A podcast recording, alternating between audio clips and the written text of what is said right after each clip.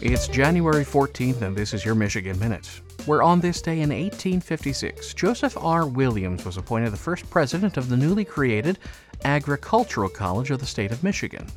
Williams had been very active in supporting scientific agriculture and a strong advocate in the agricultural college movement. The first students arrived at the institution, later to become known as Michigan State University, in the spring of 1857.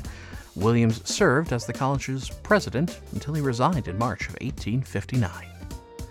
Also today in 1913, Jack Johnson, who became the first African American heavyweight champion, was arrested in Battle Creek.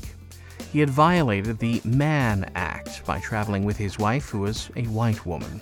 Johnson was granted a posthumous pardon for the 1913 crime back in 2018. And that is your Michigan Minute.